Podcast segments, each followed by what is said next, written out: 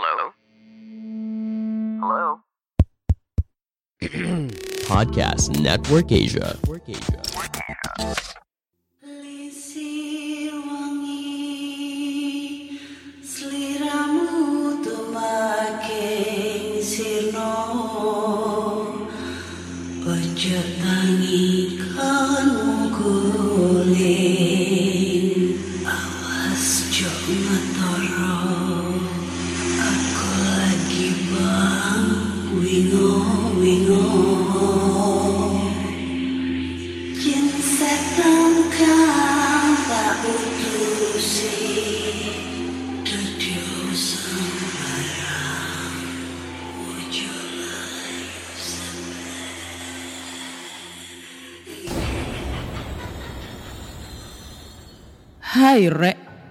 apa kabar Ketemu lagi dengan aku si Ana di podcast kisah horor.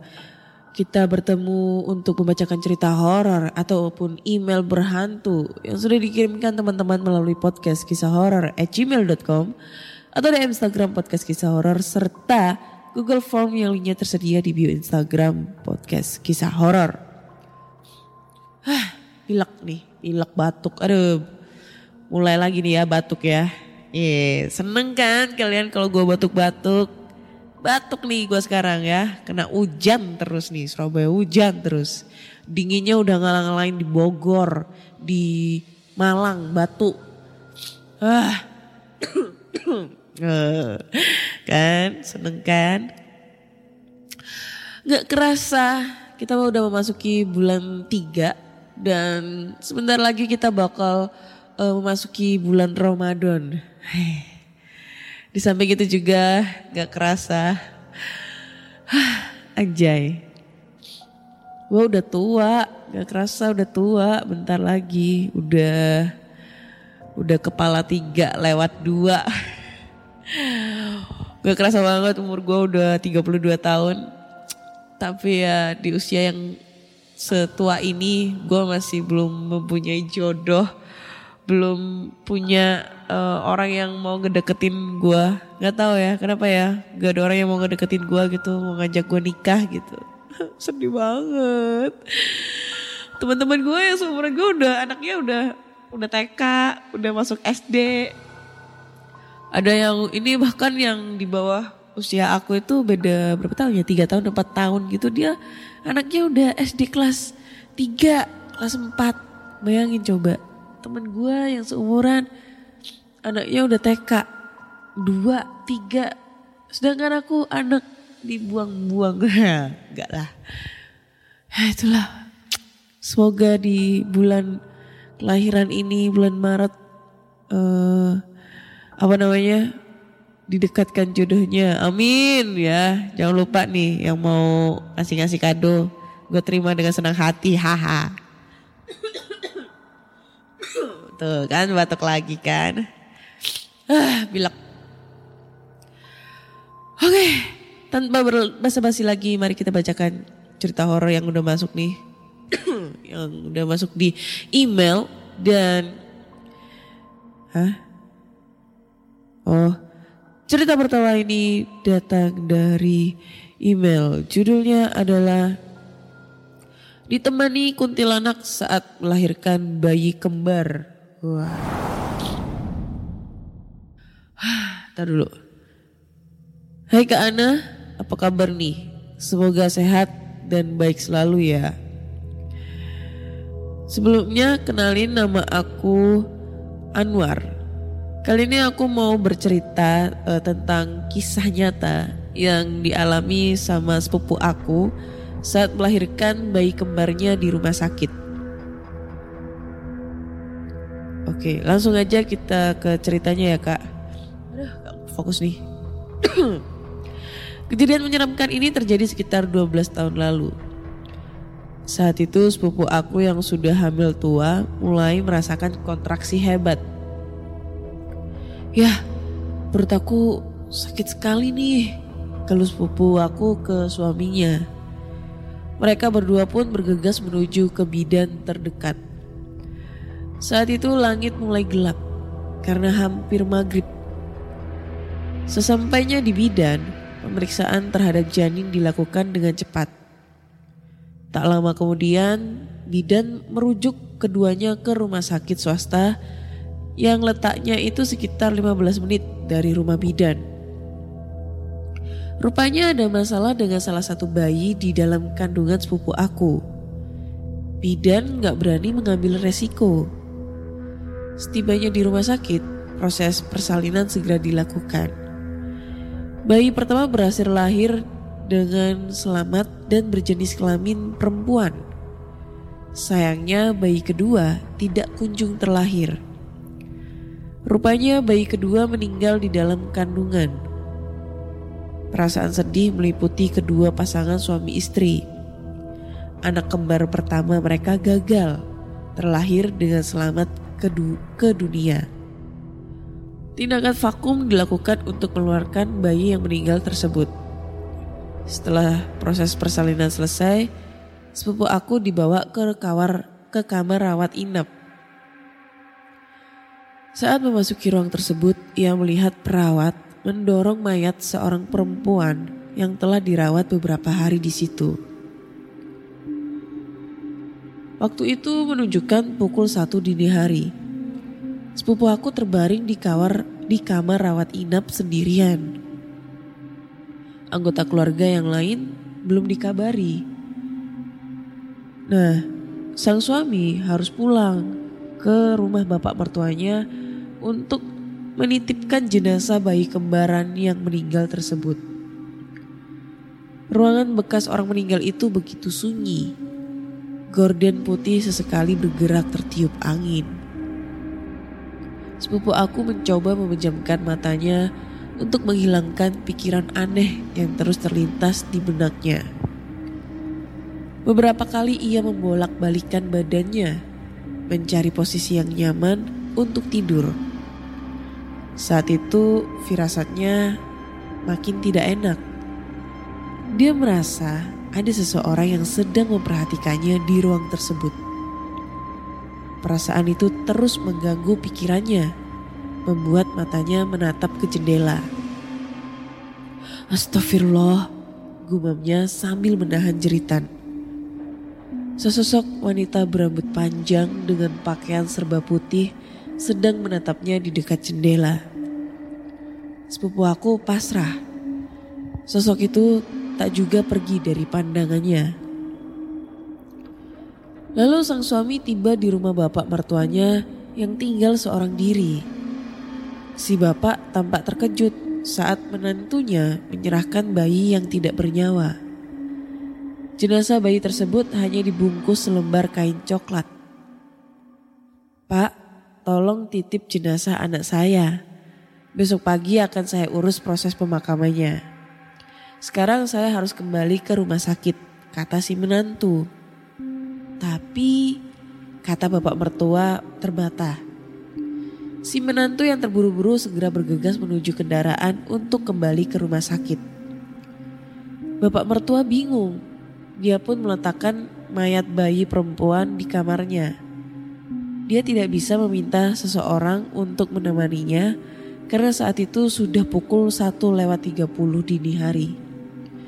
Itu adalah pengalaman yang sangat menyeramkan.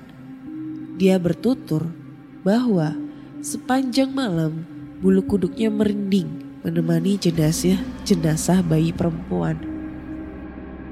Lalu beberapa tahun berlalu, kini giliran aku yang mendengarkan kesaksian kisah horor dari seorang security rumah sakit yang sama. Beberapa bulan yang lalu, bapak aku melakukan operasi katarak di rumah sakit tersebut. Ruang operasinya berdekatan dengan kamar mayat rumah sakit. Pintu keluar ruang operasi bersebelahan dengan ruang rawat inap yang bersebelahan dengan kamar mayat. Saat menunggu bapak keluar, aku berbincang dengan security. Sudah lama pak kerja di sini? Tanya saya untuk membuka obrolan dengan security. Ya, belum lama banget sih. Aku pun mulai bertanya seputar suasana rumah sakit yang terkesan angker. Oh iya Pak, kalau malam di sini gimana suasananya Pak? yang namanya dekat kamar mayat pastinya rada gimana gitu. Contohnya kayak di kamar nomor 204 di depan itu. Kamar itu udah lama kosong, tapi beberapa minggu lalu ada taksi yang datang ke pos. Katanya pasien kamar 204 order taksi. Aku menelan ludah sambil mencoba mengalihkan pembicaraan. Ah, mungkin ada orang iseng kali yang ngerjain si supir pak. Enggak kok mas, si supir itu bilang kalau pasien itu sempat nelpon dan dia menjelaskan dengan detail letak ruangannya. Kalau memang ada orang yang ngerjain, masa iya dia harus survei ke rumah sakit dan masuk ke ruang kosong? Tak lama bapak aku keluar, aku segera membawa kak bapak aku keluar ruangan. Aku pamit ke security tadi dengan perasaan yang nggak jelas. Rumah sakit ini memang terkenal angker.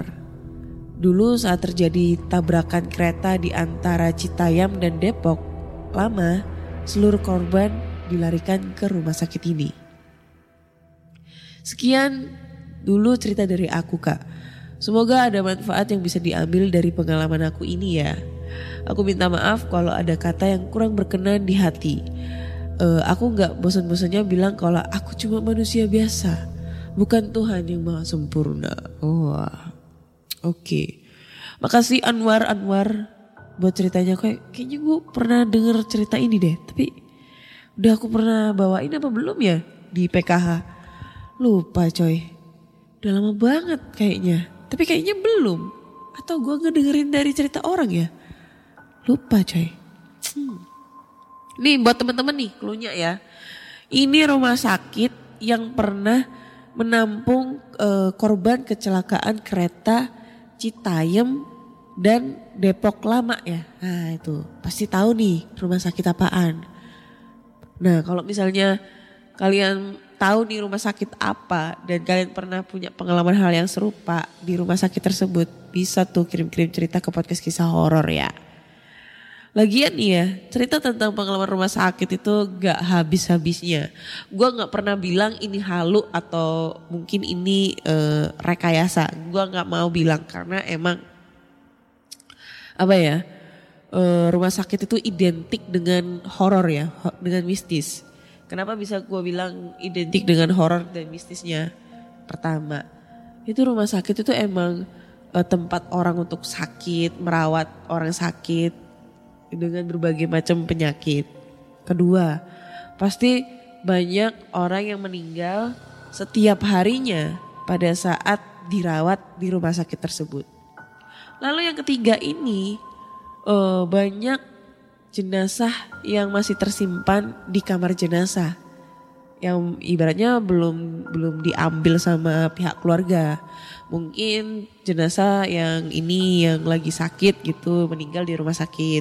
Ada juga jenazah korban kecelakaan. Ada lagi jenazah korban pembunuhan atau apa gitu ya yang masih disimpan di situ. Atau mungkin dari pengalaman yang pernah aku ceritain dulu itu uh, jenazah yang memang ini jenazahnya uh, tidak ada keluarga atau yang biasa disebut Mr. X.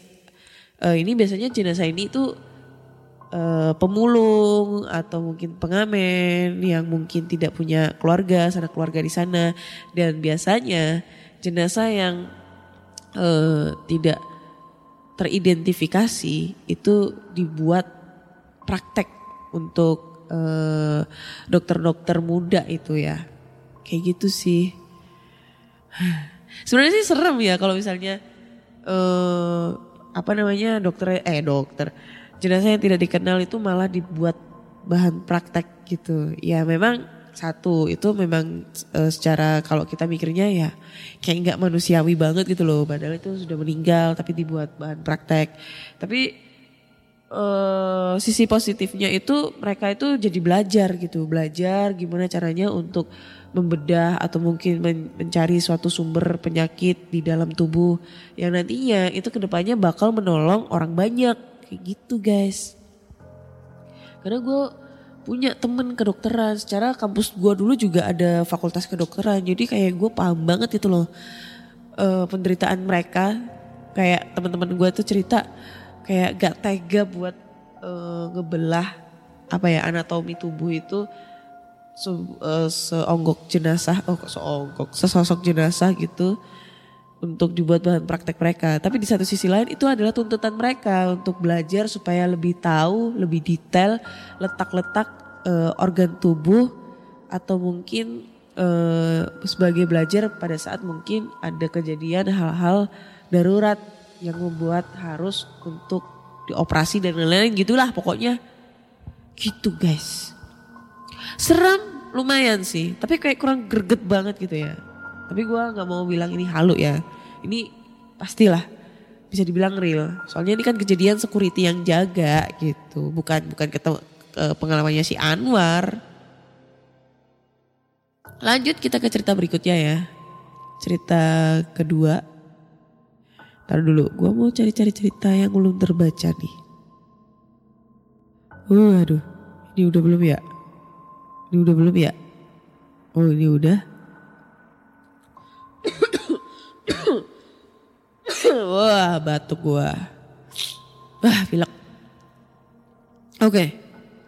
Cerita berikutnya ini datang dari siapa ini? Ria. Wah. Dari Papua coy. Halo Papua. Ih. Apa kabar eh? Gimana ya ngomongnya? Hei, kenal ini. Nama saya Ana. Sasa. Sa, sa, sa. Ya judulnya adalah dipeluk oleh sosok hantu tak dikenal. Halo, selamat malam Kak Ana. Selamat tahun baru. Wah, kapan nih dia ngirim? Wah, 1 Januari. Udah lama banget ya. Mohon jangan disebut nama emailku ya. Enggak, tenang aja. Kenalin Kak, nama saya Ria dari Papua. Wih, jauh banget sumpah. Saya bercerita tentang pengalaman horor saya. Oke, kejadian ini terjadi ketika saya masih duduk di kelas 2 SMP di tahun 2020. Saya mengingat, masih mengingat dengan jelas kejadian itu berlangsung tepatnya di hari Jumat di bulan Oktober. Saat itu kebetulan saya sedang sakit. Badan saya lemas semua. Bahkan untuk makan saja harus disuap. Saat hari sudah menjelang sore, kami sekeluarga mendapat panggilan telepon dari om saya yang mengatakan bahwa nenek saya sedang sakit dan sudah dibawa ke rumah sakit. Mendengar hal tersebut, orang tua saya panik dan langsung bersiap-siap untuk menjenguk nenek. Saat sedang bersiap-siap, bapak saya menelpon tiga kakak sepupu saya untuk datang ke rumah. Yang kebetulan rumahnya itu tak jauh dari uh, tempat daerah kami tinggal. Untuk datang menemani saya. Karena mengingat kalau kondisi saya masih belum pulih. Hari pun berlalu dan jam sudah menunjukkan pukul 11. Uh, gimana nih? Oh, tetapi orang tua saya belum kunjung pulang ke rumah. Melihat hal tersebut, uh, melihat hal tersebut saya menjadi kesal dan marah. Karena saat sakit orang tua saya selalu setia menemani, menemani saya. Karena masih kesal, saya nekat mengucapkan hal belum pernah saya ucapkan. Siapa pun setan yang ada di kamar saya atau setan siapa saja yang lagi dengar saya ngomong, please tolong datang peluk saya. Siapa pun itu. Wih, nantang lu ya. Ketika mengatakan hal tersebut, saya langsung merasakan bulu kuduk saya berdiri dari kepala sampai kaki. Karena merasa takut, saya langsung keluar dari kamar untuk bergabung dengan sepupu saya di ruang nonton. Tak terasa jam sudah menunjukkan pukul satu dini hari. Yang tak lama, kedua orang tua saya pulang ke rumah dengan keadaan yang kelelahan. Saking kelelahannya, kedua orang tua saya tanpa basa-basi langsung mandi dan kemudian ke kamar untuk tidur. Melihat hal tersebut, sontak saya dan kakak sepupu saya langsung beranjak dari ruang nonton untuk ke kamar tidur. Dua sepupu saya yang laki-laki masuk ke kamar yang tidak terpakai, namun masih bisa digunakan. Sedangkan kakak sepupu saya yang perempuan, kita sebut saja Cia namanya, ikut tidur bersama saya di kamar. Saat tiba di kamar saya, seakan lupa dengan apa yang sudah saya ucapkan beberapa jam lalu. Ketika jam sudah menunjukkan pukul 2 dini hari, semua orang di rumah sudah tidur. Hanya tersisa saya seorang diri yang masih berkutik di depan handphone sambil scroll eh scroll scroll TikTok dan eh sambil scroll TikTok. FBI saat itu lampu kamar saya tidak dinyalakan. Jadi hanya ada kegelapan di sekeliling saya. Karena mata saya yang terasa lelah karena terlalu lama melihat HP, akhirnya saya memadamkan HP dan menaruh di samping saya. Kemudian saya memejamkan mata walaupun saat itu saya belum merasakan kantuk sama sekali. Hanya sekedar memejamkan mata.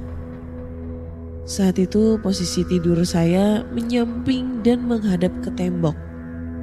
Tetapi kemudian saya merasakan seperti ada sebuah tangan yang kekar yang menaruh tangannya di atas pinggang saya dan mencengkram pelan. Saat kejadian ini berlangsung, tubuh saya terasa kaku. Bahkan untuk berteriak saja sudah tidak bisa. Dan saat saya sudah ber, eh dan saya berusaha gimana sih? Dan saat saya berusaha untuk membuka mata, yang saya lihat hanya background hitam bergaris kuning. Ketika kejadian ini berlangsung pun, saya masih belum sadar atau belum mengingat dengan ucapan yang sudah keluar dari mulut saya. Tangan tersebut mencekram pinggang saya dan saya merasa tangannya semakin panjang dan tangannya langsung bersentuhan dengan perut saya. Wah, wah, pikiran saya sudah mulai kacau ini ya. Wah, wah, tar dulu. Mencengkram perut, bersentuhan ini ya. Pokoknya gak grepe-grepe aja tuh setan. Tak hanya itu saja, saya dapat merasakan kepala sosok tersebut yang berada tepat di belakang leher. Saya juga dapat merasakan tekstur rambutnya yang kasar dari sosok tersebut. Ketika kepala dari sosok tersebut semakin dekat dengan leher, saya dapat mendengar sosok tersebut berbicara. Kata-kata yang diucapkan sosok tersebut merupakan perkataan yang sangat kotor. Dan ada juga beberapa kata yang tidak saya mengerti.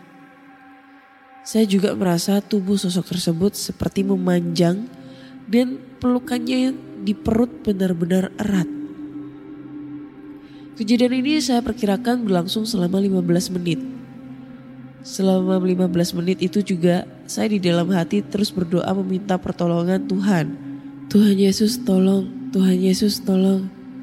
Astagfirullahaladzim. Asyhadu alla ilaha illallah asyhadu anna. Oke, okay. Lanjut. Kataku berulang-ulang di dalam hati. Saat saya mengatakan hal tersebut, pelukan di tubuh saya kemudian hilang. Tetapi hal ini hanya berlangsung selama tiga detik. Dan kejadian ini terulang sampai tiga kali dan akhirnya hilang. Ketika sosok itu hilang, secara tiba-tiba saya langsung terbangun dan terduduk di tempat tidur. Entah bagaimana saya langsung mengingat kesalahan uh, yang sudah saya lakukan yang mengakibatkan dipeluk oleh sosok hantu. Saya menoleh ke Cia yang tertidur pulas.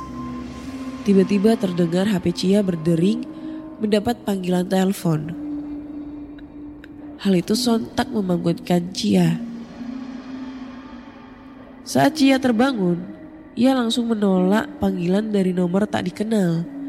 Dan saat itu pula, perhatiannya terlalihkan kepada saya yang sedang duduk di tepi kasur sambil kebingungan. Sontak ia langsung bertanya, lu ngapain duduk? Mending tidur, ini masih jam 5. Setelah mengatakan hal itu, ia kembali melanjutkan tidurnya. Mendengar hal tersebut saya langsung kaget yang sejadi-jadinya. Dalam hati saya terus bergumam, keheranan karena perasaan saya kejadian horor yang saya alami itu berlangsung sekitar pukul 2 dini hari.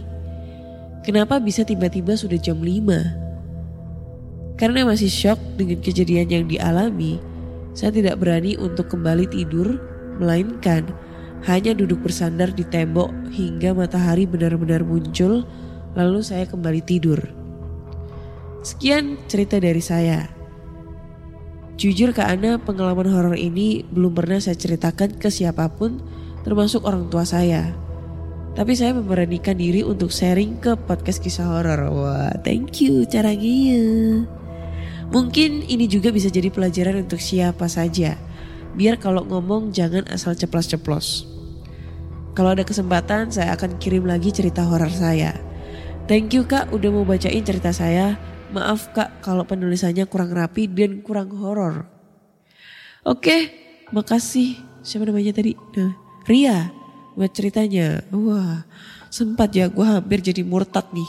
Tuhan Yesus tolong, Tuhan Yesus tolong. Terus lalu gue ngomong nih, Ashadu alla ilaha illallah wa ashadu anna Muhammad Rasulullah. Wah. Canda ya, canda, canda. Gak lah. Ya itu bisa jadi lu uh, ketindihan kali ya.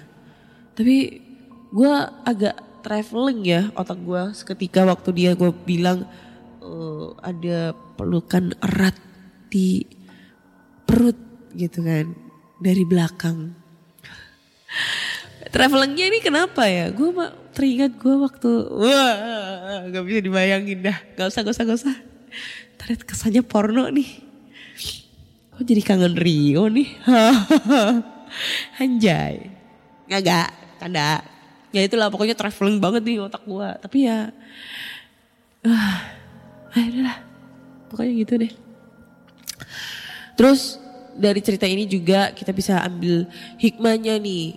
Gak usah nantang-nantang nih kalau lu lagi kesel terus habis itu nantang-nantang uh, makhluk halus yang ada di rumah lu.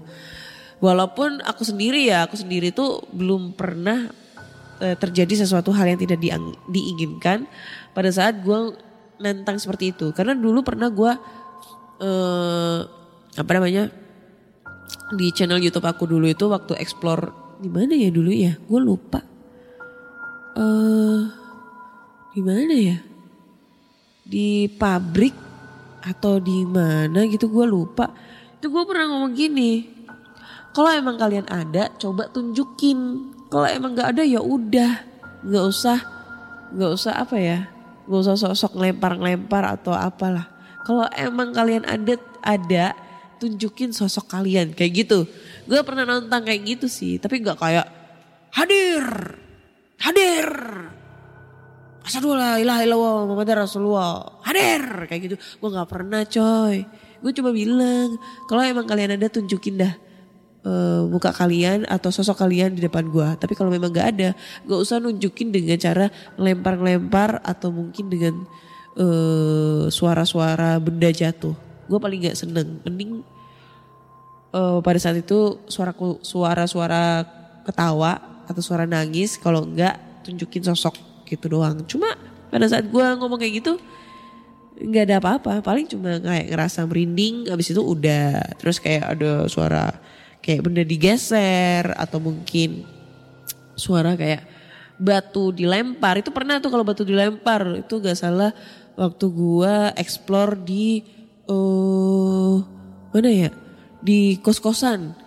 Kos-kosan angker di Malang. Nah itu pada saat gue explore di area belakang itu kayak ada kerikil gitu kelempar di ini dari genteng gitu terus jatuh. Dan itu ada kerikilnya kecil gitu. Sama di mana ya? Gue lupa. Oh di rumah rumah ini. Rumah pembantaian di Gagel. Nah itu. Itu juga pernah ada suara kayak suara pintu tiba-tiba ketutup. Terus habis itu suara apa lagi ya? Gue lupa itu. Kayak gitu cuma suara-suara benda doang. Nggak pernah suara kayak suara kuntilanak kalau suara kuntilanak pernah sih di rumah sendiri di kamar waktu dulu gue pernah cerita. Tapi kan itu posisinya gue nggak nantang gue nggak ngasih ngomong kalian hadir deh kalau emang kalian ada di kamar gue gitu. Enggak tapi karena mungkin efek gue ngebacain cerita horor kali ya jadinya mereka kayak merasa terpanggil gitu. Tapi kalau emang kalian penasaran nih tentang adanya hantu gitu ya. Sebagai gue seorang yang skeptis banget gitu. Kalian bisa langsung aja nih praktekin seperti yang kayak Ria ini. Dengan cara kalau emang kalian, ya udah gue tantang ya sekarang ya. Kalau kalian emang ada nih di kamar gua, kalian bisa hadir deh. Terserah. Mau dalam bentuk apa pun, hadir. Eh, kok hadir? Datang dah Ya ini udah gue tantang nih ya. Kita tunggu uh, perkembangannya dan nanti kalau misalnya ada enggaknya gue uh, apa namanya uh, sampaikan di episode mendatang nih. Episode yang terbaru. Pada saat gue menantang nih uh, buat sosok makhluk yang ada di kamar gue. Gue ngelihat apa, gue ngedengerin apa nanti gue sampein. Denger nggak denger gue sampein dan gue nggak mau nambah-nambahin dan gue nggak mau ngurang-ngurangin juga. Gitu. Oke. Cukup sekian dulu cerita di episode ke 200 200 sekian sekian sekian dulu di bulan Maret yang bulan kelahiran gua. Jadi buat kalian semua yang pengen ngadu gua, gua terima sekali. Jangan lupa DM aja nanti gua kirim alamat rumah gua. Hehe. Apa pun itu. Dalam bentuk apa pun. Hehe. Ngarep ya, nggak nggak canda. Terus kalian jangan lupa dengerin juga podcast kisah horor di Spotify, Google Podcast, Apple Podcast, Noise, Bogo, lalu dengan di Reso atau di platform podcast kesayangan kalian ya. Jangan lupa tinggalin komentar kalian di pod, uh, di episode terbaru karena nantinya akan aku baca ini uh, komentar-komentar kalian. Dan jangan lupa kasih rating bintang 5 dan follow semua ya. Uh, podcast kisah horor di semua platform kalau kasih rating bintang 5 cukup di Spotify ya. Karena dari situ gue bisa bersemangat nih untuk membacakan cerita horor yang sudah kalian kirim. Memberikan asupan horor untuk kalian semua ya. Dan jangan lupa nih, karena bentar lagi hari Jumat. Jadi uh, podcast terbaru dari gue sama Mr. Popo. Ada mereka di sekitar kita bakal tayang nih. Jangan lupa dengerin, kasih rating bintang 5 dan follow juga di Spotify, uh, dan platform podcast kesayangan kalian. Karena di Noise, Pogo dan lain-lain nggak ada, coy. Ya, cuma di Spotify, Google Podcast, Apple Podcast, Amazon dan platform podcast kesayangan kalian. Akhir kata saya Ana undur diri dan terima kasih sudah mendengarkan podcast kisah horor. Bye bye.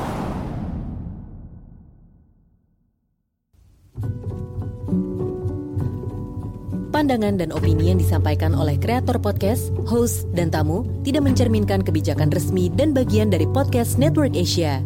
Setiap konten yang disampaikan mereka di dalam podcast adalah opini mereka sendiri dan tidak bermaksud untuk merugikan agama, grup etnik, perkumpulan, organisasi, perusahaan, perorangan, atau siapa pun dan apa pun.